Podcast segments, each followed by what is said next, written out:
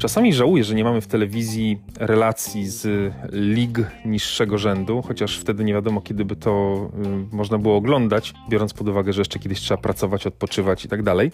Ale rzucił mi się na Facebooku niejaki Kevin Velo, zupełnie oczywiście człowieka nie znam i podejrzewam, że nikt z Was nigdy o nim nie słyszał. Właśnie wygrał swój pierwszy turniej na Corn Ferry Tour w Bogocie w Kolumbii. E, rzuciłem okiem, jak do tego doszło i na 16 dołku jeszcze tracił cztery uderzenia, więc dobra historia, jak walczy się do końca.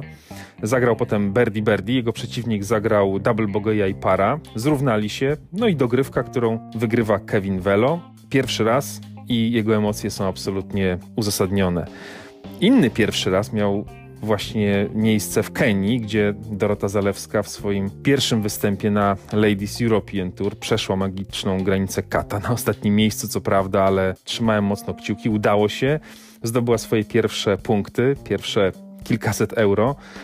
I szczerze mówiąc, mam wrażenie, że to właśnie tu, na takim poziomie tych y, lig, jest teraz prawdziwy golf, który najbardziej mnie fascynuje i takie autentyczne emocje. Nie ma tutaj absurdalnej stratosfery kwintylionów zielonych papierów, tylko prawdziwa sportowa walka o najlepsze wyniki. Trzymam kciuki bardzo mocno, niech się Dorocie wiedzie jak najlepiej, bo start miała bardzo obiecujący.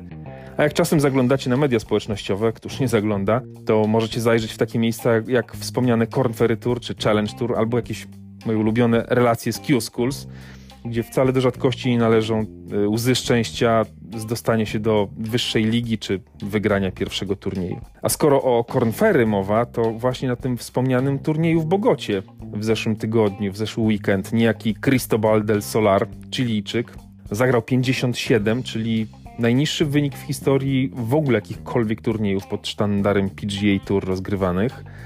Na pewno pomogły mu warunki, bo mokro było i były tak zwane preferred lies, można było czyścić piłkę, ale też mówił, że pole było krótkie, ale co jeszcze ważniejsze, było położone wysoko, bo grali prawie na 2600 metrów nad poziom morza, czyli to jakbyśmy sobie wyobrazili, że ktoś e, prawie pod szczytem Gerlachu e, urządził pole golfowe.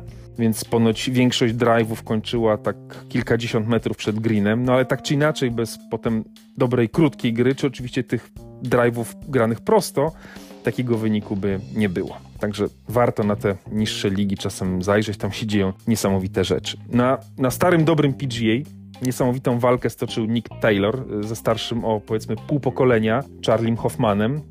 Dogrywka była już w nocy, więc sobie nagrałem i rano odtworzyłem przy śniadaniu, ale warto było, bo Kanadyjczyk, czyli właśnie Nick Taylor, najpierw zagrał trzy birdie na czterech ostatnich dołkach, żeby w ogóle dogonić Hoffmana, który wydawało się, że już jest spokojny z minus 21, no a potem ta dogrywka, po prostu bajka.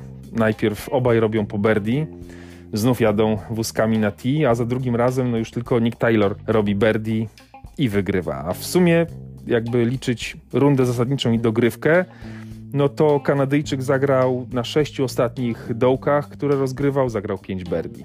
Także naprawdę robi wrażenie. Zresztą, nie wiem, może pamiętacie, ale Nick Taylor robi się specem od spektakularnych zwycięstw w dogrywkach, bo latem zeszłego roku właśnie w ten sposób u siebie w domu w Kanadzie wygrał RBC Canadian Open.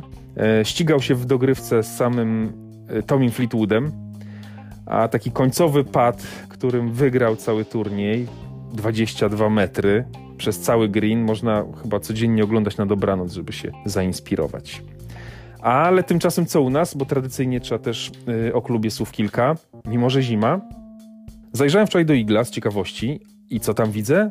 74 rundy już wpisane. Kilka turniejowych, ale większość pozaturniejowych i z kraju, i ze świata, także no brawo. Handicapy żyją i powinny żyć. Wzorowo i pewnie już za chwilę będą dochodziły kolejne rundy wpisane, bo widzę, że pogoda na plusie, temperatury dodatnie i na WhatsAppie widzę, że już kolejne osoby się umawiają na rundy. Super.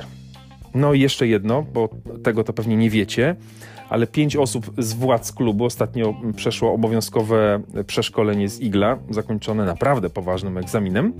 A mówię tu o naszej komisji handicapowej, y, Grzegorz, Jarek i Irek oraz Jacek jako administrator klubu musiał takie szkolenie przejść, no i ja, bo mam w Iglu rolę administratora turniejów, więc wszyscy się musieliśmy przeszkolić, takie szkolenia odświeżające, albo jeżeli ktoś pierwszy raz, to musiał takie pełne, wielogodzinne szkolenie przejść, jak w przypadku Jacka. No a potem prawdziwe, poważne egzaminy. Na przykład trzeba umieć z kartką papieru i kalkulatorem wyliczyć, dajmy na to, handicap początkowy nowego golfisty, który na polu o określonych parametrach y, CR i SR zagrał 9 dołków. I mamy wynik, liczymy, no i takie właśnie różne zagadki. Także y, było poważnie, y, egzaminy zdane, a warto też wiedzieć, że ten kurs przygotowali Beata i Darek Okrasa. Darek prowadził, Beata była odpowiedzialna za egzaminy, ale oczywiście nie było taryfy ulgowej dla studentów z Wilanowa. No i trzeba wam wiedzieć, że wszyscy administratorzy i klubowe komisje handicapowe w całym kraju mają obowiązek odbycia takich szkoleń, bo bez tego nie otrzymalibyśmy dostępów do systemu na kolejny sezon.